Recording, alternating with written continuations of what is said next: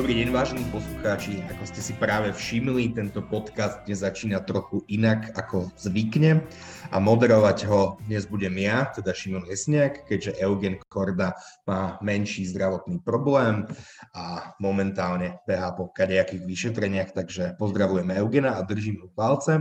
A dnes tu s nami bude Štefan Hríb, Martin Mojžiš, Marina Galisová a Juraj Petrovič. Milý Šimon Jeseniak, ja sa nenechám len tak ľahko vytlačiť z tohoto podcastu. Napriek tomu, že ho e, v podstate moderuješ celý ty, tak som sa sem popchal, aby poslucháči na mňa nezabudli. A ten, ako ty hovoríš, menší zdravotný problém je síce problém, ale nie menší. Chrbtica a bolestivé rameno ma dnes vyhnali k lekárom, ale netešte sa, napriek tomu budem do podcastu trošku kafrať. Poďme rovno k najžhavejšej téme, ktorou je nekonečná sága Sputniku V, ktorý máme na skladoch v Šarišských Michalenoch, ale istá časť je v Maďarsku, istá časť je momentálne v Rusku a minister Lengvarský, teda nástupca Mareka Krajčího, súhlasil so zverejnením tejto zmluvy, ktorú sme uh, teda už videli a je od včera k dispozícii. Tak kto z vás tú zmluvu videl a čo si o tom myslíte? Martin. Ja som ju nečítal, tú zmluvu, nechce sa mi ju čítať, aj keď možno to ešte urobím. V zásade sa mi zdá, že je podobná z toho, čo som si prečítal o nej, a ja som ju tak preletel, že je podobná tej zmluve z maďarskej, čo to znamená, že nezdá sa mi byť veľmi výhodná pre kupujúceho, napríklad už len tým, že my teda musíme zaplatiť plnú sumu bez ohľadu na to, či ju Rusi dodajú alebo nedodajú. E, im stačí, ak nám ponúknú polovicu z tej dohodnutej, e, z toho dohodnutého množstva. Čiže na tej zmluve sa mi v tejto chvíli zdá najzaujímavejšie a najdôležitejšie, že je zverejnená. To znamená, že že ten Lengvarsky, ktorý je taký zvláštny, že chvíľu vyzerá, že to je že úplne, že úplne nový minister, ktorý sa chová totálne odlišne ako tí ostatní. Potom to zase vyzerá chvíľku, že počkaj, ale vlastne to není až taký veľký rozdiel. Ale potom sa to zase preklopí na tú správnu stranu. Toto bol typický príklad, že v stredu povie, že on neodíde z práce, kým sa tá zmluva nezverejní. Potom odíde z práce a zmluva sa nezverejní, že to vyzerá zase tak, že aha, a na druhý deň je zverejnená tá zmluva. Čiže a tu ja si myslím, že zjavne e, svedčí o tom, že vplyv Matoviča v tej vláde klesa v kľúčových veciach. Čo ešte dám podotázku a potom nechám, nechám zareagovať šte, uh, Štefana. Igor Matovič mesiace nám tvrdil, že tú zmluvu nemôžeme zverejniť a zrazu ako keby z ničoho nič máme tú zmluvu zverejnenú a ešte s tým ruská strana aj súhlasila a čo sme sa dozvedeli. Tak o čom to svedčí, Štefan? Uh, to neviem, to, to, to, že či s tým Rusi súhlasili, za čo s tým súhlasili, čo je za tým, neviem, lebo tie vyjednávania o, tej, o tom Sputniku sú úplne že neštandardné, zákulisné, uh, trocha tak intrigánske, uh, trocha hybridné ako, ako, ako Matovič zvykne nesprávne hovoriť. Čiže neviem, neviem, ako je možné, že Rusi súhlasili s niečím, čo v zmluve im umožňuje nesúhlasiť. Neviem, čo za to chceli, neviem, čo to znamená. Ale čo viem, je, že e, v tej zmluve sú také dva, dva, dva dôležité body, ktoré úplne, úplne inak nasvedcujú to, o čom sme sa tu mesiace zbytočne bavili. E, poprvé v tej zmluve je, že tá vakcína môže byť tá, ktorá bude na Slovensku, môže byť iná než tá, ktorá je schválená v Rusku. To tam je že explicitne napísané, že môže byť iná, príjemca môže dostať inú vakcínu zložením a všeličím, než tá, ktorá je, než je tá, ktorá je schválená v Rusku. Tým je akože plne e, dané zapravdu slovenskému šuklu, ktoré toto isté povedal a vzniklo z toho, že strašný škandál, pričom on povedal iba to, čo je v tej zmluve. Čiže, čiže to je, um, no proste, to je úplne ináč nasvietené. Druhé, čo tam je, že uh, príjemca vakcíny, kupujúci vakcíny, má plné právo dať ju preskúmať vlastným autoritám. Nie je napísané, že to musia byť tie certifikované, tie, čo to, o čom Matovič klamal, že iba tie a že iné nemôžu. Čiže mohol to robiť Čukl. A ešte je tam dokonca veta, že a tá autorita si môže vypýtať všetky dokumenty a dostane ich. No tak, tak akože toto je, ja neviem, tak ja fakt nerozumiem, prečo to Rusi súhlasili so schválením tej, tohto sa, seba usvedčujúceho dokumentu, lebo to potom znamená, že, že neplatí ten argument, že sme Rusov nahnevali tým, že sme to dali šuplu, lebo v zmluve to tak je. Plus Rusi nedodali podľa zmluvy všetky dokumenty, čiže Čiže plne má pravdu e, Zuzana, teda e, Šukl a jej šéfka Baťová a plne má nepravdu Matovič a ruská strana. Tak teraz mi niekto z vás vysvetlíte, že prečo súhlasí ruská strana so zverejnením tohto samoudania. Nerozumiem. Ale, ale dôležité je, naozaj tie dva body sú veľmi dôležité. Šukl mal právo to skúmať, nedostal všetky dokumenty, hoci ich mal dostať podľa, podľa zmluvy a podľa samotnej zmluvy môže byť Sputnik iný na Slovensku než v Rusku. Koniec. Marina?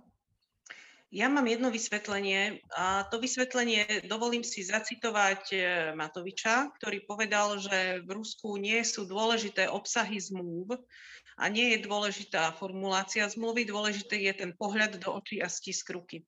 Evidentne je to pravda, pretože v tej zmluve je napísaných, sú napísané presne tieto veci a dalo by sa povedať, že tak čo potom vlastne Rusi chcú?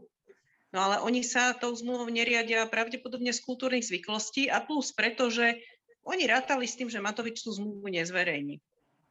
A prečo by ju nemal zverejniť? Je možné, že dostal popri tom, ako sa pozerali do očí a ako mu stískali rukou, mimo papiera príkaz nezverejňovať.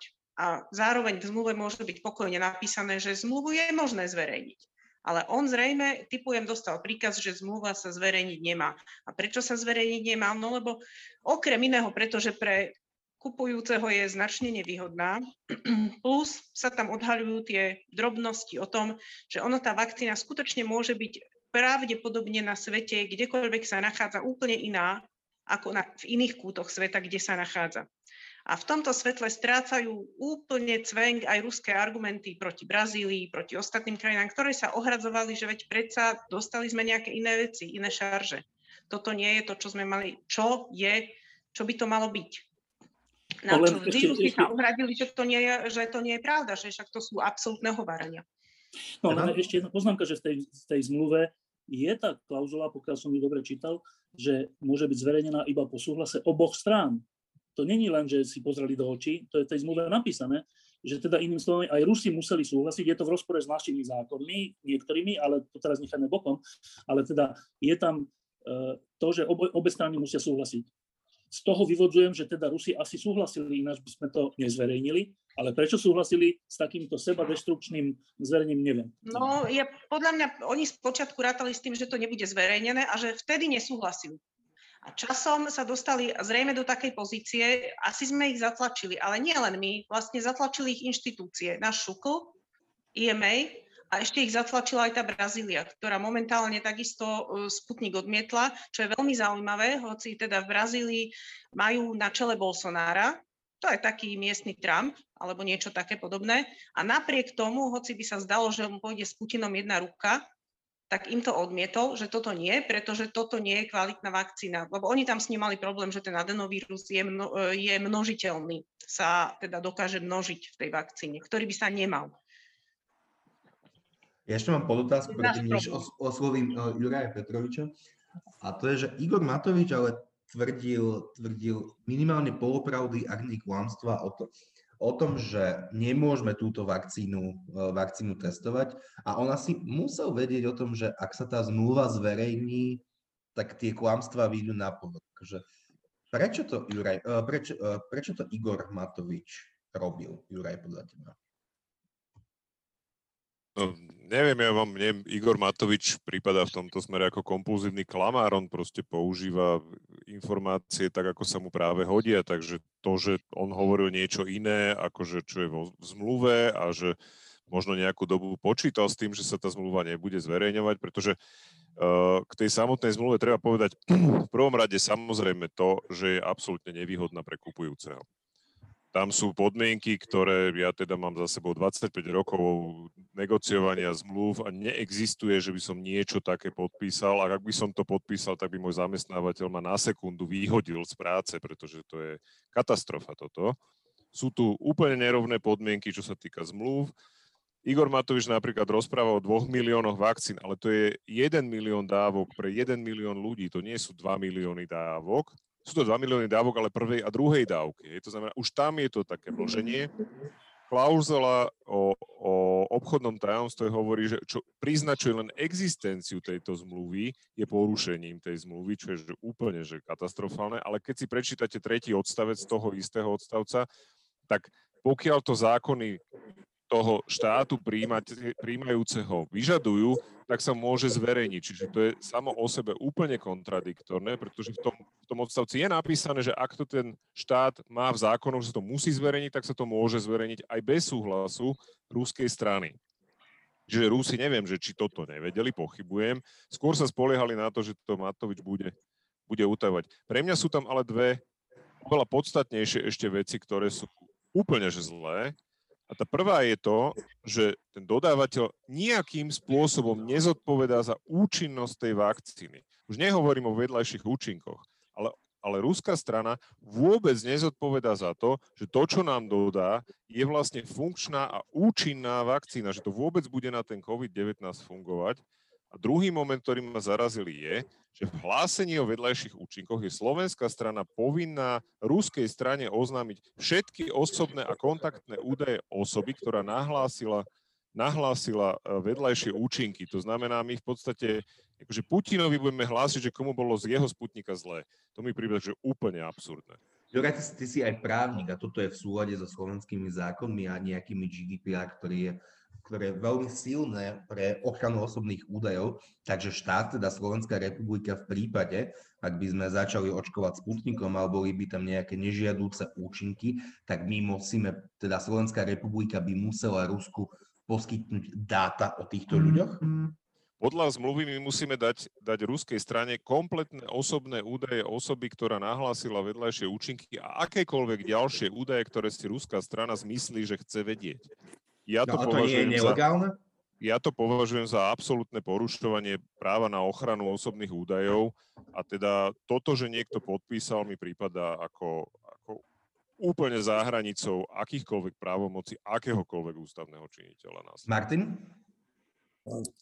To, to je fakt, že to som, som zabudol povedať, že, že z tej zmluvy je ešte veľmi dôležité to, že úplne evidentne Marek Krajčí má problém v zmysle, že podpísal zmluvu, e, ktorá, je, ktorá obsahuje také časti, že je, že je otázne, či on je nejakým spôsobom, neviem, či stíhateľný, alebo čo. Ja tiež nie som veľký priateľ trestných stíhaní politikov za politické rozhodnutia, ale keď to presiahne istú hranicu, tak potom majú byť trestne stíhaní a toto rozhodne sa teda na tej offsideovej línii pohybuje ten krajčí okrem tohto, čo hovoril Juraj, eh, je tam tá vec, že naozaj, že eh, tá zmluva buď sa vyloží tak, že automaticky môže tu byť zverejnená, pretože naše zákony robia tú zmluvu platnou až po jej zverejnení. Proste taký je zákon a keďže tam tá klauzula je v, tom, eh, je v tej zmluve, že sa môže, tam sú, to, to je tá časť, ktorú som čítal, že tam sú dve možnosti, kedy sa tá zmluva môže zverejniť. Keď niekomu hrozí trestné stíhanie za jej nezverejnenie a keď to zákony tej krajiny vyžadujú. Tak v tomto prípade to zákony tej krajiny vyžadujú a keď sa to nezverejní, tak krajčí mu hrozí trestné stíhanie, si myslím. Lebo podpísal zmluvu, ktorá je neplatná, ale ktorá nás zavezuje zaplatiť 20 miliónov dolárov Čiže z toho právneho hľadiska je tá zmluva naozaj šialená a ona to je, sa mi zdá, že evidentné, že nešla cez právne oddelenie ministerstva zdravotníctva, alebo ak išla, tak s tým, že je úplne jedno, čo vy k tomu poviete, bude podpísaná tak, ako je napísané. Okay. No, ja mám k tomu poznámku. Niekde som zachytil vyjadrenie Mareka Krajčiho, že korona nejak mu úplne vymlátila právne oddelenie na, na ministerstve, takže oni zobrali do tej Moskvy, koho našli. A tak potom to očividne aj vyzerá tá zmluva, že proste skutočne, ja ako nechcem ísť úplne do detailov, ja som ju čítal celú, lebo ako právnika ma to zaujímalo, že teda čo, čo bolo podpísané, ale skutočne aj tie penále a pokuty, Ruská strana maximálne 100 tisíc dolárov, slovenská strana až do milióna a podstate ako skutočne tam sú od začiatku do konca. Splatnosť faktúr 7 dní, to pri takýchto zmluvách, my, akože to, sú, to sú už možno detaily, ale je úplne jasne vidieť, že tam proste prišiel Matovič s Krajčím, oni im dali na stôl nejakú zmluvu, lebo tak to je, že keď si dodávateľ napíše zmluvu, tak tam má pre seba výhodné podmienky a tam prišli proste títo, títo akože trhovníci a rovno ju tam podpísali tak, ako bola, že to podľa mňa nevidel nikto, kto, kto má trošku nejakú no, znalosť. Igor Matovič tú zmluvu nevidel, veď to do, do, do, Igor Matovič nečítal, možno ju videl, ale teda ak to, ak to skutočne jediný, kto to čítal, bol Marek Krajčín, tak sa vôbec nečudujem, že takúto zmluvu bol schopný podpísať, lebo on teda určite nie je právnik a teda jediným cieľom bolo kvázi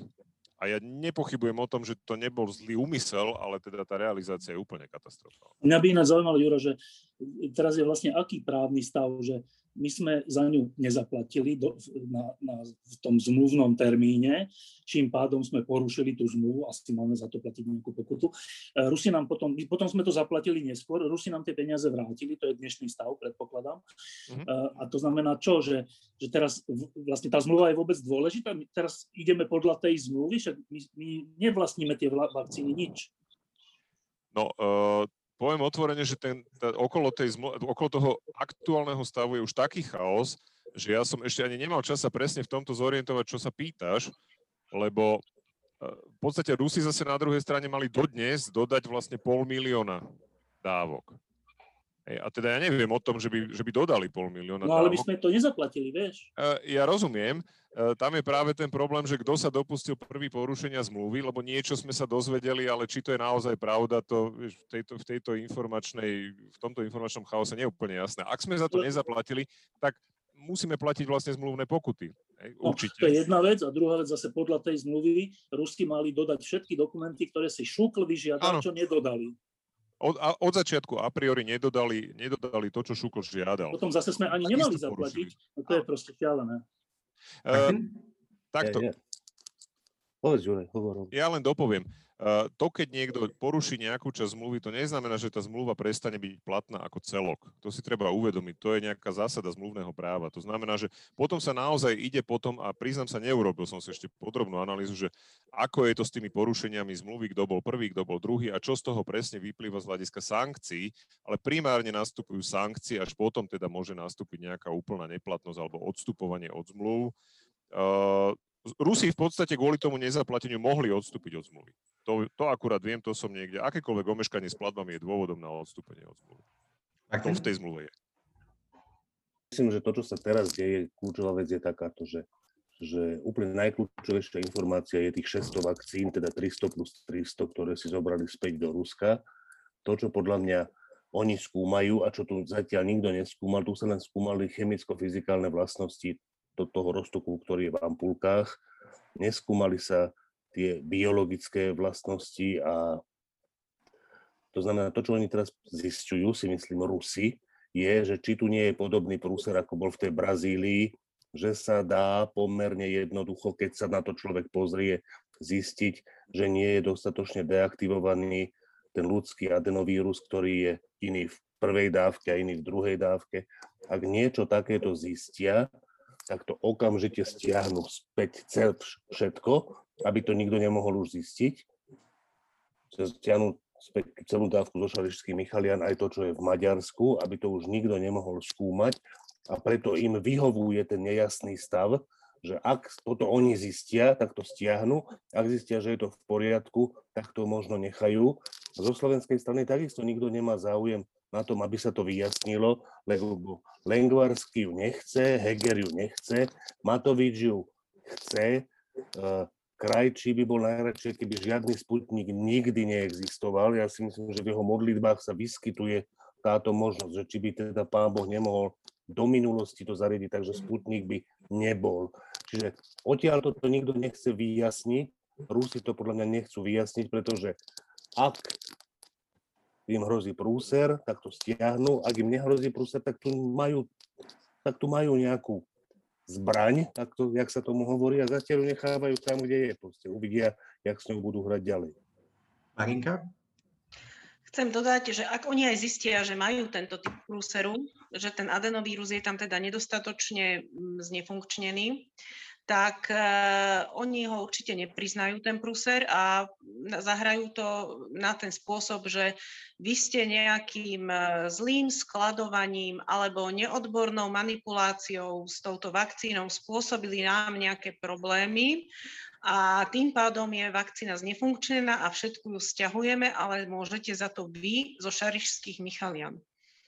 Iba jednu informáciu k tomu dodám, že e, pokiaľ viem, keď som sa rozprával o tom s nejakými ľuďmi, tak to naše biomedicínske centrum skúmalo aj tú vec, e, toho, tú biologickú vec e, a došlo k záveru, že je to, že je to keď to poviem úplne že laicky, že je to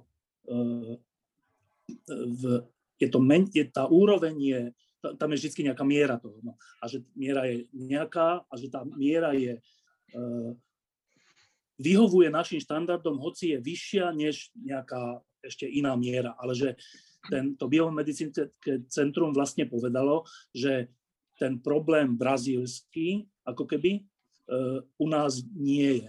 Aspoň teda ja, ja mám to, tak aby sme nehovorili niečo, čo nie je pravda, tak ja len dodávam, že je možná aj táto vec a že teda Rusi si to zobrali na skúmanie niečoho iného. Juraj, už len krátka reakcia. No tam je dôležité povedať to, že vzhľadom na to, že skutočne tie vakcíny sú každá iná, tak to, že to, čo je zrovna tu na Slovensku, možno ten problém nemá, neznamená, že už ďalšia dodávka by ten problém nemala. Takže tam je ten problém, že tá, tá nejasnosť tej výroby, to, že nemáme dokumentáciu, je problém. Posledná otázka k Sputniku, a to je spoločná otázka na vás všetkých. Vy by ste sa dali zaočkovať Sputnikom? Števo? Nie. Martin? Určite nie. Juraj? V tomto stave určite nie. Marina? Nie. A ja dodám, že ja by som sa nedal zaočkovať, ani keby ho schválila EMA. Ja musím povedať, že by som sa Sputnikom zaočkovať celkom určite. No, skúste si kolegovia a kolegyňa z Banskej Bystrice typnúť, dal či nedal. Včera som stretol na ulici moju susedu, vraj sa zaočkovať ani za toho otca nedá, lebo tým Američanom neverí ani slovo a bude čakať na Sputnik. Po hodinovom presviečacom rozhovore som pochopil, že ona síce nevie, prečo Rusom verí a prečo Američanom nie, ale na svojom názore je rozhodnutá trvať až do okamihu, keď sa infikuje a potom možno príde k rozumu. To naša bývalá pani domovnička, 88-ročná vitálna pani, to vám je už celkom iná káva. Každý deň roznáša v okolí reklamné plagáty a brožúrky, vraj aby nevyšla z cviku a hýbala sa. Tak ona, ona je už zaočkovaná druhý krát. Dozvedel som sa to po otázke, či by sa nemohla ísť očkovať v sprievode s mojím synom, aby sa mohol dať prednostne zaočkovať aj on. Gratulujem a jej odpúšťam, že tie reklamné brožúrky často zaberú celý vchod. Poďme k ďalšej téme. Dnes, teda 30. apríla, sme mali deadline pre odovzdanie plánu obnovy, čo je najväčší, najväčší projekt v eh, grantov a pôžičiek, ktoré si berieme ako Európska únia a ktorá by mala nejak naštartovať ekonomiku, reformovať naše krajiny spoločnej 27 a posunúť celú spoločnosť niekde vopred. Tento dokument sme už už do Bruselu eh, odoslali, predsednička Európskej komisie dokonca o tom tweetovala, že Slovensko včera poslalo plán svojej obnovy. Tak akože začneme úplne s bazálnou otázkou, aj to je plán obnovy ako myšlienka. Je to dobrý nápad? No, e, ja som o tomto akože dlho rozmýšľal a stále mi to nejde do hlavy, hoci ten plán obnovy je už, je už koľko s nami, rok, alebo koľko, dlho sa o ňom hovorí. Od septembra 2020. Uh, e, no, že uh, keď sa o tom hovorí, tak sa o tom vlastne hovorí tak, že akože je tu veľká šanca zmeniť jednotlivé krajiny a posunúť ich dopredu a neviem čo. Pričom ten plán obnovy je dôsledkom, že najväčšej krízy, ktorá tu bola za dlhé, dlhé roky, aj, ktorá je aj ekonomická, aj šeliaká, daná tou pandémiou. A to sa mi zdá také, taký, taký posun v jazyku, že tak my tu máme, že veľký problém, my všetci, celý svet, tu máme veľký problém, ale vyklul sa z toho, že to je vlastne veľká šanca. Tak, tak dobre, však niekedy je z veľkého problému veľká šanca, ale že by sme mali zrazu viac peňazí, než by sme mali bez pandémie, to je taký čudný posun, že nebyť pandémie nemáme plán obnovy a nemáme, neviem, x miliard, s, pandémiou, s pandémiou, ktorá spôsobila straty, máme viac peňazí. Dobre, tak zrejme sa to rieši tým, že sa tie peniaze tlačia, že pôžičky a všeličo do budúcnosti zadržia sa generácie. Však aj to treba niekedy urobiť. Však aj neviem, Marshallov plán a všelijaké plány boli také, že keď bolo niečo zničené, tak treba mm, to nejako sanovať, je dobre. Ale ten základný pocit môj je, že, že teda sú dva. Jeden je, že, že troška krivíme jazyk, že, že, že nemali by sme všetci uveriť takej tej ilúzii, že nech je akýkoľvek problém, vždy z neho vychádzame výťazne. Že je problém a my nebudeme pre ten problém trpieť alebo strádať, naopak budeme mať viac peňazí. To, takto to nefunguje v normálnom živote a obávam sa, že to nebude fungovať ani s plánom obnovy, tak, takto, takto teda priamočiar. Druhá vec, dru, druhá vec, ktorá sa mi s tým spája, je, že to je špecialita na, pre Slovensko. To prvé bolo celoeurópske, ale toto je špecialita pre Slovensko, že uh, všeobecne eurofondy a tieto dotácie a zdroje z Európskej únie, ktoré sú aj naše zdroje, uh, boli dlhé roky na Slovensku najväčším zdrojom korupcie. Že uh, my máme takú mentalitu, že to sú nejaké cudzie peniaze, ktoré sa môžu len tak rozhádzať lebo sme ich dostali v úvozovkách zadarmo. Tak nejak sa to asi vníma. Raz som mal v Lampe to dlho, dlho, dlhé roky dozadu Ivana Štefanca, to je taký ten politik, ktorý je teraz, neviem, ktorej strane, či v KDH, KDH. či kde je, KDH. A on vtedy povedal v Lampe, že ale to je jedno, hlavne nech dostaneme čo najviac tých eurofondov. To je jedno, ako keby na čo sa minú. To je, to je taká, to je, no to je, no a to je táto naša mentalita, že hlavne nech dostaneme čo najviac miliard e, plánu obnovy, však my už s tým niečo urobíme. No a to my už s tým niečo urobíme, bolo dlhé roky to, že sme ich preinvestovali na, na zbytočné veci alebo niekedy aj dokonca škodlivé veci. Tak to je moja druhá obava, že z tých nafúknutých miliard z ničoho že či ich my vôbec vieme použiť zmysluplne, však vy ste sledovali teraz ten plán obnovy a jednotlivé položky a tak, ale že či, či, či sa nebude opakovať to, že nám tie e, miliardy v skutočnosti pomôžu oveľa menej, alebo nám dokonca poškodia, aj to sa môže stať, e, neviem. Ja som v jednej fáze, keď, keď bola keď, bola, keď bol problém s eurofondami taký, že jedna korupcia za druhou, tak ja som si už osvojil myšlienku, že radšej, keby sme vôbec nedostávali eurofondy, že by nám to pomohlo viac ako krajine, lebo by sme napli vlastné sily, tak dúfam iba, že sa nedostanem do tohto istého stavu po pár rokoch, čo sa týka miliard plánu obnovy.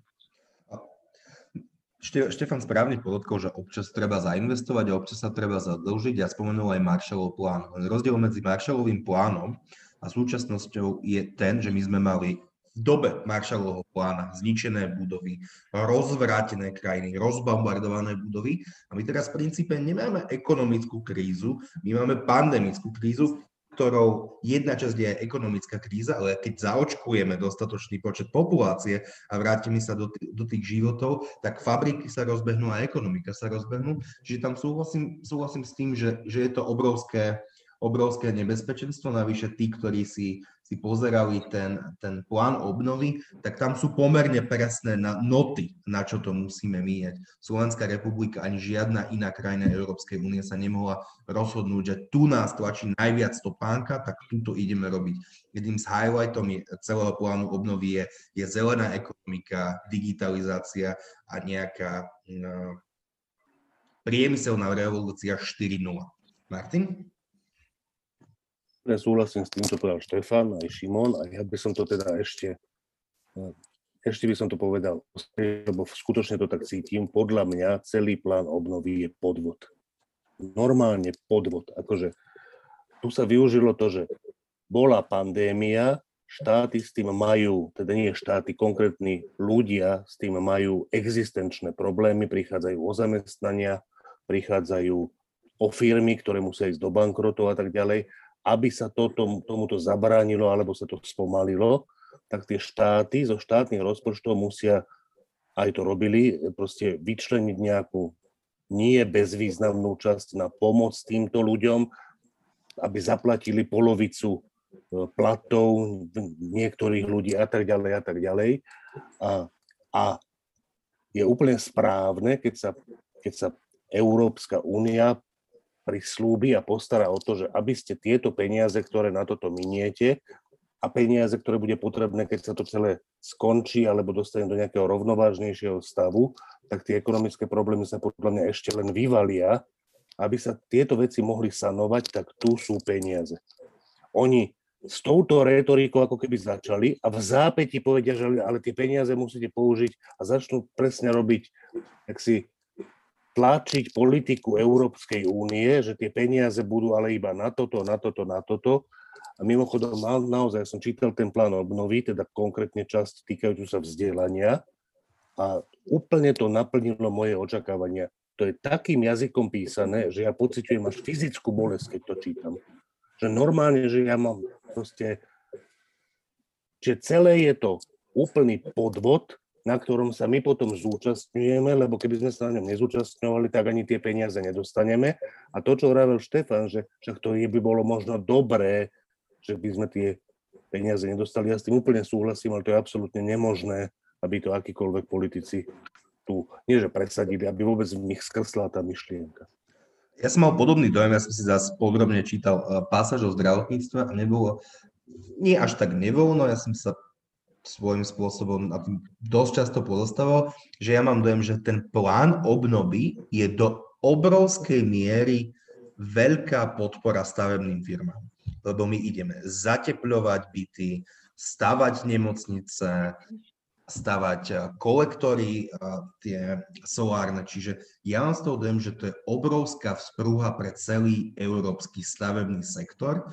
A mám ešte jednu obavu, ktorú artikuloval veľmi dobrý analytik Ines Martin Vlachinsky, že napríklad v zdravotníctve, tým, že tam pritečie obrovské množstvo peňazí, že tým pozastavíme paradoxne reformy, lebo budeme mať dojem, veď to funguje.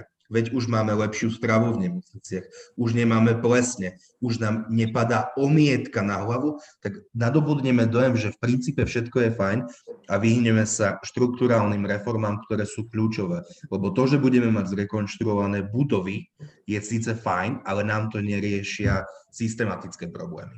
Marina, no, prepač, ešte Marina, prepáč, iba na chvíľku, čo mňa zaujíma, Martin si povedal, že, že to je celé podvod a to, to, keď počuje bežný človek, tak si povie, že ale to je nejaké silné slovo, ale že čo si tým myslel? Že, že e, povie sa, že sú to peniaze na to, aby sme vám pomohli s reálnymi problémami, ktoré máte, ktoré spôsobila e, pandémia covidu a v ďalšej vete dáš také podmienky na, na využitie tých peňazí, že to, vôbec, to nejde na to riešenie. Že to nejde na to riešenie, že vy, vy nemôžete tie peniaze ľuďom rozdať, alebo nemôžete tie peniaze, proste ne. Vy musíte robiť podporu digitálnej, nízkouhlíkovej, zelenej ekonomiky, proste akože... Iné veci. Áno, áno, také, ktoré Európska únia presadzuje tak či tak. Teraz bez ohľadu na to, či to je správne alebo nesprávne. Takže ja som možno bajasovaný, že veľa z tých vecí, ktoré Európska únia presadzuje týmto spôsobom, ja považujem dokonca za nesprávne, ale keby som ich aj považoval za správne, akože oni sú to, že ty sa topíš, tak niekto ti musí hodiť záchranné koleso a, a potom my teda ti prispiejeme na to záchranné koleso, ale musíš to použiť na opravu člna. Nie na záchranné koleso, alebo ja už neviem na čo, proste na niečo iné minimálne velikánsku časť tých peňazí. Ty na kúpalisku budeš stavať. Ja, tam, kde sa ja niekto použi- nie záchranné kolesa. ono je tam ešte, ja by som ešte povedala jednu vec, že tam e, nepoužijem slovo podvod, dobre, ale použijem slovo paradox. E, ja som totiž čítala časť komponent o verejných financiách, kde sa hodnotí, e, kde sa hovorí o udržateľnosti a zdraví verejných financií.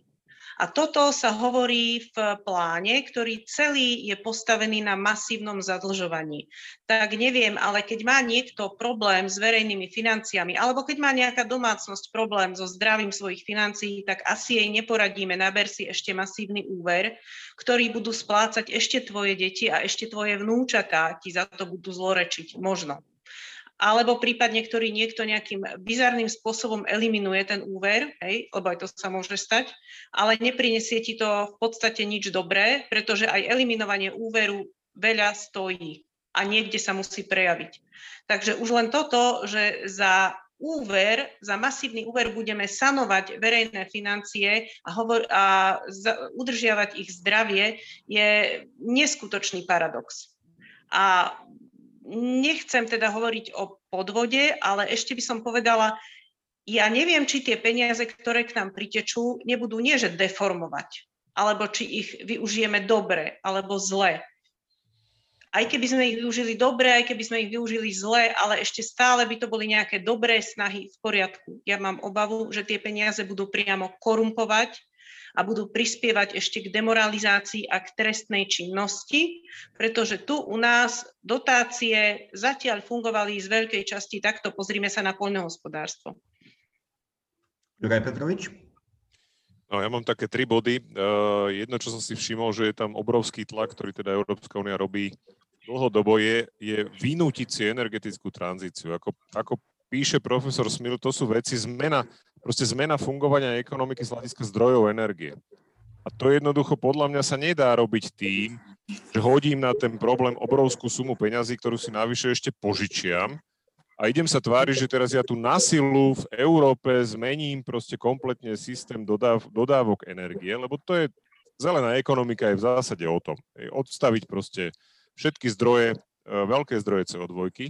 Paradoxne k tomu ale je skutočne obrovská časť plánu obnovy o výstavbe. A teda ja neviem ako vy, ale ja si tak pamätám, že veľa vecí sa stavia z betónu. Keď sa vyrába cement pre betón, tak vznikajú obrovské množstva CO2. Takže to je úplne proti tomu, čo na druhej strane Európska únia chce dosiahnuť, že teda zelená ekonomika, ktorá ale bude vyrábať obrovské množstva cementu na stavby, ktoré Európska únia bude tým istým plánom obnovy financovať. Takže ako ak sa nebudú významne dekarbonizovať cementárne a vápenky, čo teda vôbec nie je jednoduchá záležitosť, tak to úplne nepôjde. Na tretí moment, ktorý spomenul Šimon, je presne to, že my ideme stavať nemocnice, opravovať nemocnice, len nikto nikde nepovedal, kto v tých nemocniciach bude pracovať. Pretože už teraz sú zdravotníci, že na konci so silami veľká časť z nich uvažuje nad tým, že proste odídu z toho sektora, pretože štát sa k ním správa tak, ako sa k ním správa. Teraz ide ešte prikovať reťazov k radiátoru, aby zostali v nemocniciach. A my ideme postaviť nemocnice, ktoré budú prázdne, lebo tam nebude mať kto pracovať. Takže to sú také tri veci, ktoré ma na tom pláne dosť vyrušujú. Plus samozrejme tá imanentná korupcia, to, že si ľudia nevážia veci, ktoré dostanú zadarmo a peniaze, ktoré v úvodzovkách budú zadarmo, budú proste rozhádzané tak, ako si kto zmyslí. Ja ešte dodám pri tom sektore zdravotníctva, že tam je ešte ďalší problém a tie nemocnice budú dotované alebo, ale iba isté a iba vybrané. No pri všetkej úcte k tejto vláde nie je prekvapivé, že tie nemocnice, ktoré dostanú najväčšiu časť financií zo zdravotníctva, sú koncovné nemocnice a štátne nemocnice. Ja som včera pozeral hodinu a pol zdravotnícky výbor a tam to bolo explicitne priznané, že áno, my si vyberieme niekoľko koncových nemocníc a tým dáme peniaze a tie zvyšné zvyšné nemocnice, tam treba zdôrazniť, že drvivá väčšina nemocníc na Slovensku je vo vlastníctve miest, vúcik a v prvom rade súkromného sektora, sa k týmto peniazom nedostane a ak sa dostane, tak iba na materiálno-technické zabezpečenie, tak napríklad na CT, zobrazovačky, MRK a na stroje. Takže je otázne, či z tohto plánu obnovy budú, budú čerpať všetci obyvateľia Slovenska, napríklad takí obyvateľia severovýchodného Slovenska, ktorí majú koncovú nemocnicu pomerne, pomerne ďaleko. Takže to je ďalší, ďalší z problémov plánu obnovy. Ja by som úplne nepovedal, že je to podvod, ale povedal by som, že je to jednoznačne najväčší morálny hazard zatiaľ 21. storočia finančný. Chce ešte niekto niečo dodať k plánu obnovy? Mňa by mňa by ešte zaujímalo, lebo o tom bola veľká diskusia, ale teraz sa už o tom nehovorí vôbec, a teraz myslím špeciálne na Slovensku, ale možno aj širšie, že e, keďže celoeurópsky je to veľa, veľa, veľa miliárd, tak e, na začiatku boli také úvahy, že z čoho sa to teda bude nakoniec splácať e, a bola tam taká úvaha, že sa zavedú nejaké nové celoeurópske dane, ktoré, ktoré budú, ale teraz neviem, či telekomunikačná daň, alebo neviem, proste nejaká... Digitálna daň sa to volá. Digitálna daň, neviem. A je to tak? Lebo zase je dôležité, že, že keď si teda požičiavame, tak by sme mali všetci, aj my na Slovensku, vedieť, že z čoho a kedy a ako to budeme splácať. To sa vie? Uh, no, to je také, že prvá časť je trochu dojmológia, lebo to ešte nie je schválené. My plánujeme tieto peniaze na splácanie týchto dlhov získať napríklad uhlíkovou daňou, prístupom na náš trh a digitálnou daňou, ktorá má tvoriť že značnú časť splátok. No ale my to robíme s takou domnienkou, že tie krajiny a firmy, na ktorých uvalíme tú daň, že oni si povedia, no tak fajn, tak vám budeme platiť viacej, lebo ešte sa z toho potešíme. Len nakoniec tieto, tie, tento úver bude aj tak splácať spotrebitelia, pretože napríklad Amazon alebo, alebo Facebook alebo ktorýkoľvek internetový gigant si navýši tú cenu, čiže to aj tak budeme platiť my. To je obrovský mýtus. V angličtine sa to hovorí don't tax me, don't tax him, tax the guy behind the tree. Teda zdaňme niekoho iného a on to za nás zaplatí, ale to je, to je naozaj mýtus, pretože Spojené štáty alebo Kanada alebo Euro alebo azijské krajiny podniknú nejaké protiopatrenia a uvalia zase nejaké, nejaké dane na nás. Takže podľa mňa je to chimera, že to zaplatíme z digitálnych daní a z uhlíkových cieľ a niečomu podobnému. A v tom počiarkujem je ten morálny hazard, že my ešte v princípe nemáme páky a nemáme šajnu, z čoho to zaplatíme. Teda z čoho to zaplatia budúce generácie. Kolegovia, keď vás tak počúvam, tak som vlastne rád, že som sedel u lekára. Lebo viete prečo? Lebo tejto téme sa vôbec nerozumiem. O pláne obnovy vie len to, že je to plán a obávam sa, aby pri pláne len nezostalo. Ja by som vzhľadom na môj vek mohol škodoradosne povedať, že mi je úplne fuk, kto bude tie miliardy miliard splácať, ale nepoviem to. Prečo? Nož, mám dve céry, syna, vnuka a vnučku, takže by som bol naozaj nerád, keby sme ich životy zaťažili obrovskými dlhmi a oni by raz povedali, že ten ich dedo to bol naozaj poriadny tlk. Poslednou témou dnešného podcastu je, sú naši západní susedia, to je, to je Česká republika. Prezident Zeman uh, mal minulú, teda minulú nedelu svoj prejav, uh, kde reagoval na dianie a výbuch, výbuch skladu a na ruský teroristický útok. Števo, ty si predpokladám tento, tento prejav videl a videl si aj rozhovory, ktoré, ktoré prezident eh, Zeman, Zeman poskytol médiám. A te poprosím o reakciu na to a potom ešte jedna taká provokatívna otázka. Ja osobne, keď som tie rozhovory čítal, počúval a pozeral, tak som mal dojem, že on nie je, nehájí záujmy Českej republiky, ale záujmy Kremlu. To som mal oprávnený dojem z toho? No, najprv len takú poznámku, že e, ako ľudia starneme, tak e, často sa stane to, že človek, ktorý starne, starne e, k takému niečomu peknému a niekedy sa zase stane to, že starne k takému niečomu škarčiemu.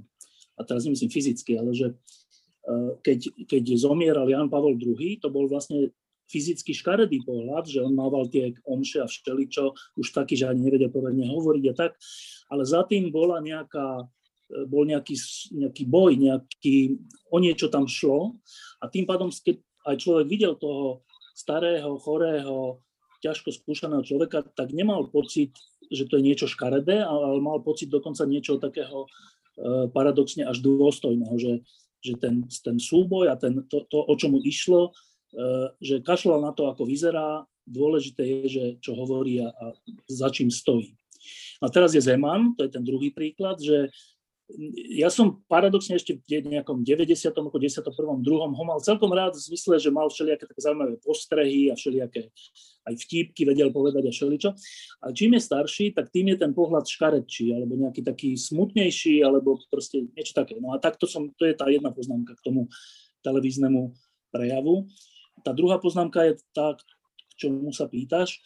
Um, len pripomeniem, že uh, Rusi, Rusko robí takú politiku alebo takú propagandu, že on, on nerobí to tak, že keď je niečo čierne, tak Rusko povie, že to je biele lebo to by rýchlo všetci postupne zistili a rýchlo by Rusko bolo také, že smiešne.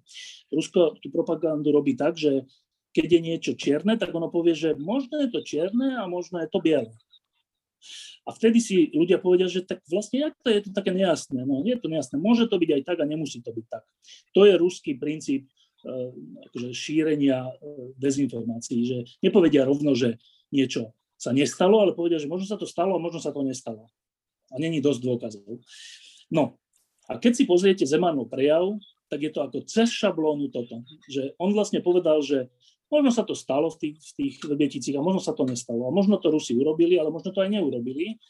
A to je, akože, to je normálne, že z učebnice ruských dezinformácií, že, že keby, si ju, keby, keby čítal napísaný prejav z Kremla o, o Vrbeticiach, tak by ne, neprečítal nič iné, než to, čo Zeman prečítal. Ja si myslím, že si to on napísal sám, teda, ale teda nepredpokladám, že mu to píše Ovčáček, to zase, to zase Zeman aj pri tomto starnutí ešte zase prevyšuje ovčáčka, tak si myslím, že to píše, píše on, ale, ale že bolo to ako cez kopírák ruská propaganda, čo je teda smutné a ten, pre mnohých ľudí je ten, ten čo pod Pražským hradom bol ten nápis, alebo ešte je, neviem, že vlasti zrada je taký príkry, že ale čo vlasti zrada, však má len iný názor. Ale, ale to, čo predvádza Zeman aj v tomto prejave, nie je, že iný názor, to je, že nepostavenie sa za vlastné štátne orgány, a postavenie sa za ruskú propagandu o vlastných štátnych orgánoch. No, to je hrozné. To je, je... ty si myslíš, že prezident Zeman to robí z presvedčenia, alebo to pýtam na rovinu, alebo tam sú nejaké jeho iné záujmy? Že to, čo on hovorí, ty si reálne myslíš, že tomu verí? Tak na to sú väč- väčší experti v Českej republike, vrátane mnohých novinárov, ktorí o tom všeličo už napísali, eh, že existujú rôzne ekonomické záujmy v pozadí prezidentskej kancelárie, vrátane atomovej energie a všeličoho iného. Ale zase čo sa týka samotného Zemana, tak on mal už taký vek a zdravotný stav, že nepredpokladám, že chce získať peniaze na to, aby si ich potom luxusne užíval. No, tak to už fakt nie je možné. Čiže myslím si, že v jeho prípade ide o v skutočnosti iba o jeho ego a o to, že, že aby bol dôležitý a zaujímavý a Rusi mu tú dôležitosť a zaujímavosť dávajú. Že v jeho prípade by som nepovedal, že ide o jeho peniaze, v jeho prípade ide o jeho ego, ale vo všeobecnosti ide o ekonomické záujmy. Nemal som na mysli, že by, že by Zeman bol korupčný, som skôr to, čo si povedal ako druhé, teda nejaké iné ekonomické záujmy, napríklad v jeho kancelárii. Juraj Petrovič. No, ja si myslím, že Zeman v podstate len presne splnil úlohu, ktorú od neho Rusi očakávali, pretože on dal ruským médiám a dezinformačným webom presne ten materiál, ktorý potrebovali na to, aby mohli spochybniť tú verziu, ktorú teda české bezpečnostné orgány úplne jasne označili za jedinú, a to je teda to, že ruskí agenti vyhodili do vzduchu ten muničný sklad. A teraz sa stalo presne to, čo Rusi vždy potrebujú, že majú niekoho iného, že nie Rusi hovoria, že to možno tak bolo a možno to tak nebolo, ale že pozrite, však v tom Česku to vôbec nie je také jednoznačné, tam prezident povedal, že to tak možno nebolo. A to je podľa mňa to, čo ten Zeman vlastne mal možno aj nejakú povinnosť urobiť. Návyše teda je tam stále snaha dostať Rosatom Eh, do, do výstavby Dukovan, čo sa zrejme už nepodarí aj vďaka Vrbieticiam, pretože teda celá vláda zatiaľ stojí za tým, že nie.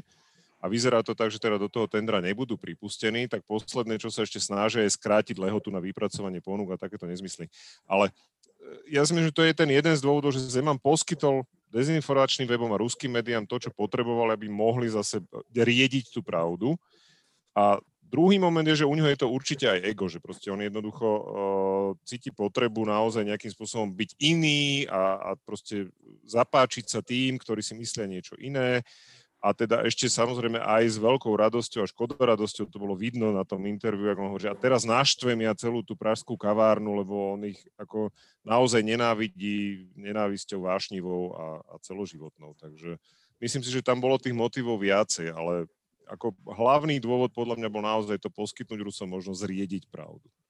Ešte, jedno, ešte, ešte jedna dôležitá vec tam je, a to je, to je premiér Babiš, teda náš vývozný artikel v Českej republike, tak e, premiér Babiš povedal, že, že v jednej chvíli, že no ale to nebol akt nejakého štátneho, cudzieho štátu, zásahu voči nášmu štátu, to bol iba zásah proti e, súkromnému majetku jedného Bulhara.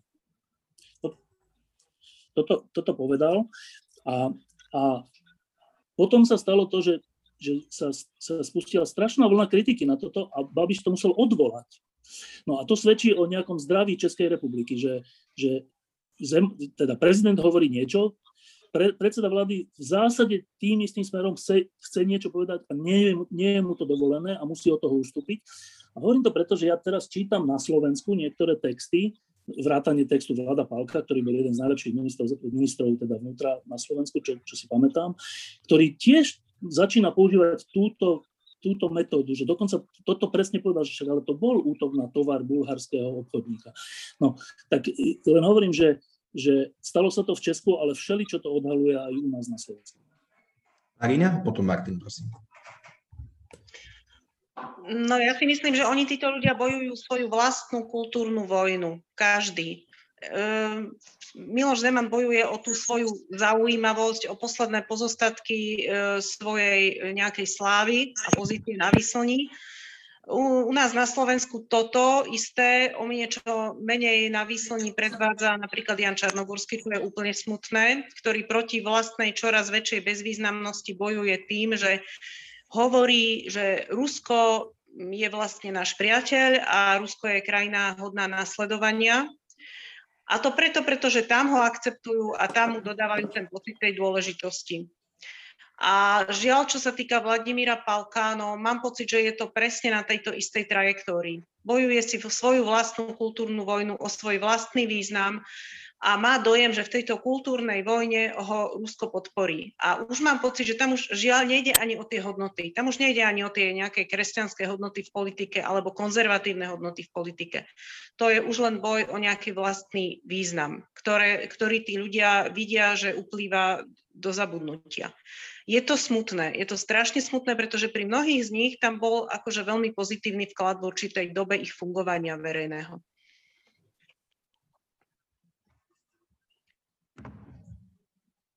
Martin? No podívejte se, pane Jeseňáku, já myslím prostě, Miloš Zeman se, se chce stát a zůstat v dějinách jako nejlepší český prezident. No k tomu musí překonat například prezidenta Klause. A to znamená, že se prostě musí vecpat do té ruské prdele hlouběji. A to je celý, co tam řešíte. Priatelia, ďakujem veľmi pekne. Dúfam, že sme to ako tak zvládli. Dúfam, že dostanem od Eugena, ktorého pozdravujem, čo najmenší zdrb. Nož, milý Šimon, musím povedať, že zistenie, že aj niekto iný ako ja dokáže robiť tento podcast, je vlastne zničujúce. Prajem vám všetkým, kolegovia, príjemný víkend a ešte raz veľká vďaka milým poslucháčom prajem to isté a do počutia.